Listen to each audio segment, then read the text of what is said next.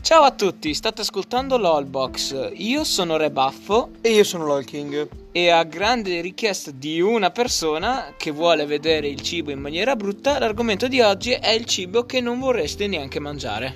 Seguiteci nel terrore dello stereotipo. Allora, adesso vi dobbiamo raccontare una piccola storiella che abbiamo fatto io e io e l'Holking. Che è orribile. Proprio Sì, lasciamo perdere proprio. Vabbè, eh, praticamente noi siamo andati a Londra per sette giorni per un matrimonio e il cibo era decente, non era niente di che. Insomma, non, non era male, No, vero? dai. Quasi tutto, tranne Una lui. cosa. Lo stereotipo italiano tarocco. Non c'era scampo, una lattina di dolore, una bestemmia per la pasta.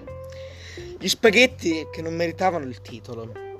Erano pongosi, dolci, ma molto dolci. Aspetta, prima di tutto spieghiamo com'era la cosa. Praticamente Ah, era una lattina. Era proprio una lattina stile cibo per cani, con eh, tanto di linguetta per scatola, Infatti, guarda. con roba scritto sopra spaghetti 100% italiani con salsa di pomodoro che sembrava gelatina di ketchup.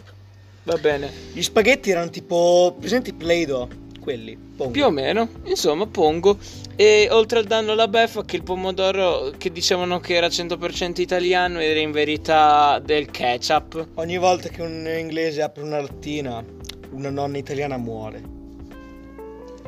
Vabbè, eh, insomma, gli ingle- eh, almeno l'Inghilterra eh, avrà fa- sbagliato la pasta, ma almeno sanno fare benissimo il pesce fritto.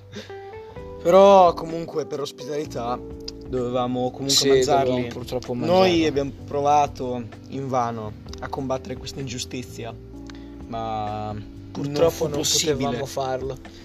L- cioè ci dicevano mangiatelo è per ospitalità, loro non sanno com'è il cibo buono, lo sanno com'è il cibo buono perché hanno ristoranti dappertutto, ma non si applicano, sono come gli studenti.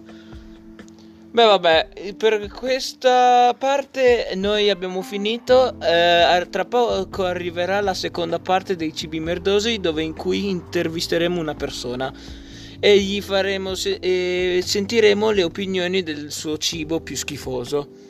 Ci vediamo, eh, questo era l'Allbox.